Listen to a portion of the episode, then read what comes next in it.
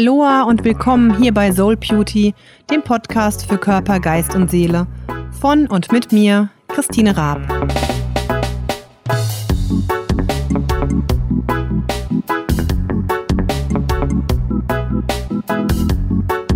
Hallo und ganz herzlich willkommen bei meiner heutigen Podcast-Folge.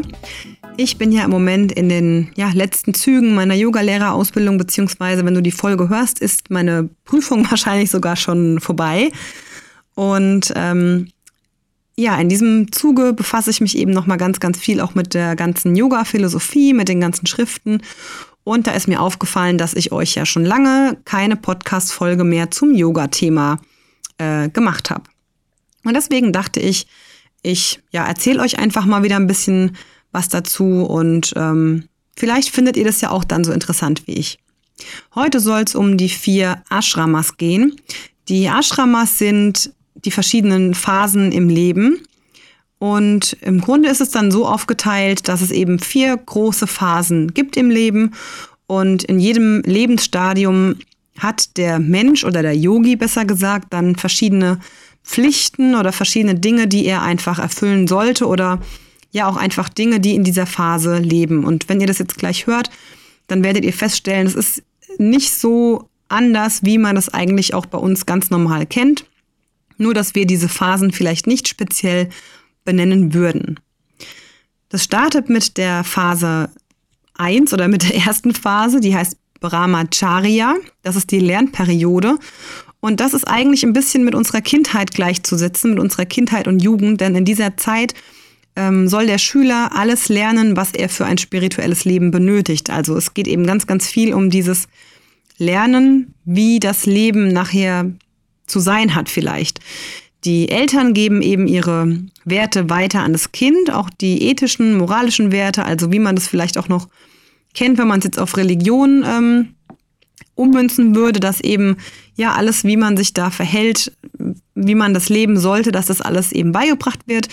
Und im Laufe ja, von der Kindheit und von der Jugend hat man natürlich auch in unserem, in unserem Leben, äh, dann auch eben im Kindergarten oder in der Schule, dann auch Lehrer, die entsprechend einem Dinge beibringen.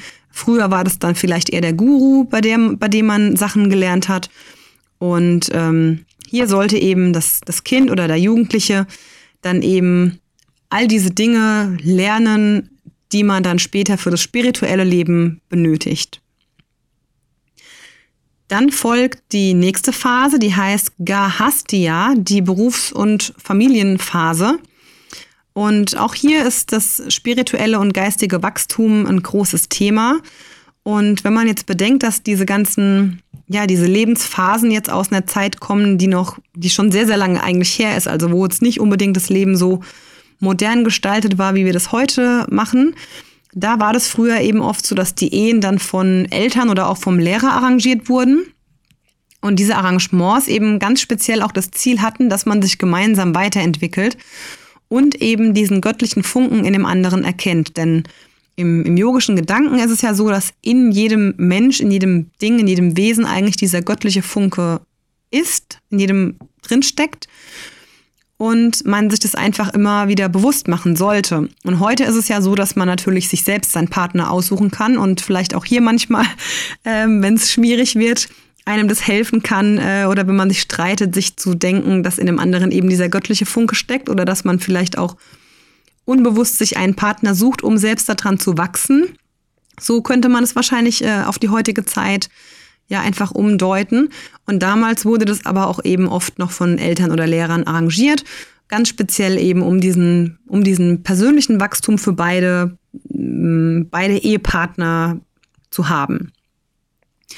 Der Mann wurde eben als Hausherr angesehen, beziehungsweise war eben der, ja, das Familienoberhaupt und der Familienversorger und sollte eben sich auch ganz gezielt darum kümmern, die Familie zu versorgen und sollte eben einer guten und einer anständigen Arbeit nachgehen, damit die Familie versorgt sein kann, aber auch um Opfergaben zu ermöglichen in Form von Spenden beispielsweise.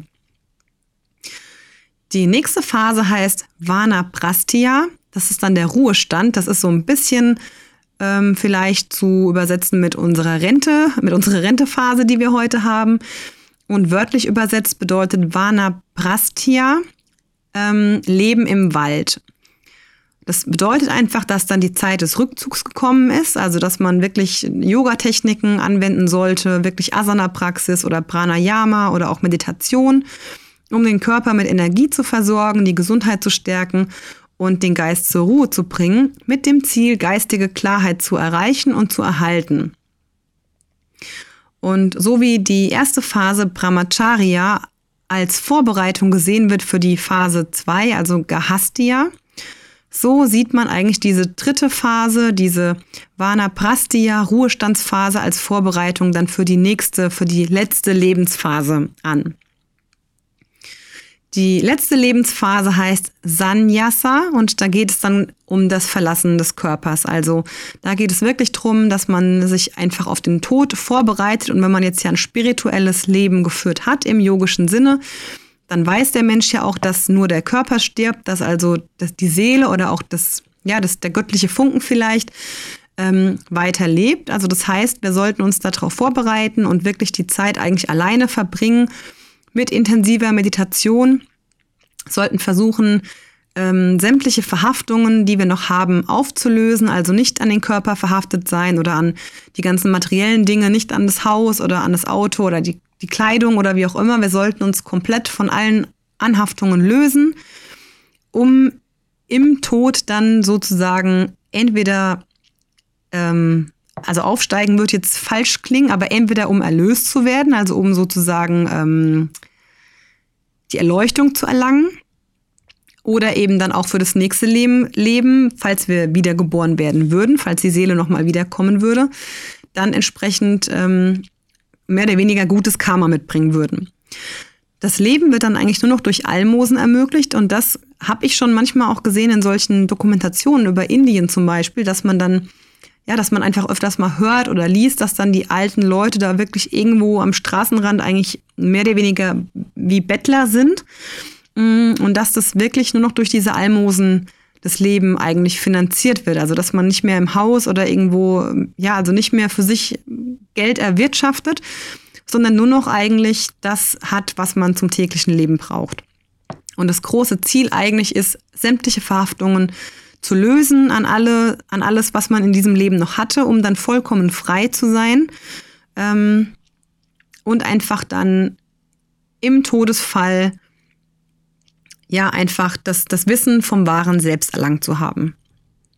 Also das wären diese vier Lebensphasen aus yogischer Sicht, die vier Ashramas, Phase eins Brahmacharya, die Lernphase, Phase zwei Grihastha, die Berufs- und Familienphase, Phase drei Vanaprastha oder Vanaprastha, die Ruhestu- Ruhezustandsphase und Phase vier Sannyasa, wo es dann um das Verlassen des Körpers geht. Also im Grunde finde ich eigentlich, dass die Phasen äh, gar nicht so, so unähnlich sind, wie wir es ja eh im, im normalen Leben haben, was ja ganz logisch ist, weil ja das Leben einfach in diesen, ja, in diesen Phasen mehr oder weniger verläuft, dass wir erst Kinder und Jugendlicher sind und viel lernen müssen und ähm, dann als Erwachsener irgendwann der Beruf einfach das große Thema ist oder vielleicht auch das Familienleben, je nachdem. Und irgendwann eben dann der Ruhezustand kommt, ähm, was bei uns ja häufig das Rentenalter ist, was aber jetzt ja nicht heißt, dass man dann nichts mehr so tun sollte, sondern wirklich gezielt sich dann um sich zu kümmern, um eben diese, diesen spirituellen Wachstum da zu haben und ganz zum Schluss eben dann ähm, sterben zu können und sozusagen eins zu werden mit dem Universum oder mit der ganzen Urenergie oder wie auch immer man das nennen wollen würde. Genau. Das wollte ich einfach heute mal hier in der Podcast-Folge erzählen. Ähm, und ja, vielleicht findet ihr das ja auch interessant oder habt da irgendwie einen Bezug zu diesen yogischen Schriften, zu den Philosophien, dann lasst mich einfach mal wissen. Ähm, könnt mir gerne eine Mail schreiben oder einfach hier unter dem Blogpost entsprechend das kommentieren. Es gibt zu jeder Podcast-Folge ja immer den entsprechenden Blogpost auf meiner Webseite christine raab punkt de.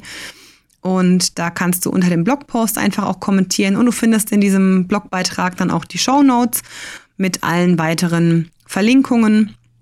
Also schau da einfach mal rein.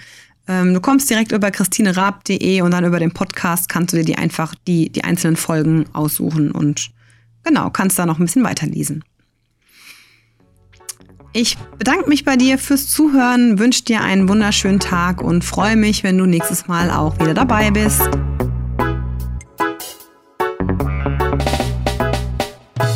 Vielen Dank, dass du heute dabei warst und mir deine Zeit geschenkt hast. Wenn dir die Folge gefallen hat, dann würde ich mich total freuen, wenn du es auch mit deinen Freunden teilst oder mir eine positive Bewertung gibst. Lass es dir gut gehen, genieß jeden Tag, jeden Moment und bis zum nächsten Mal.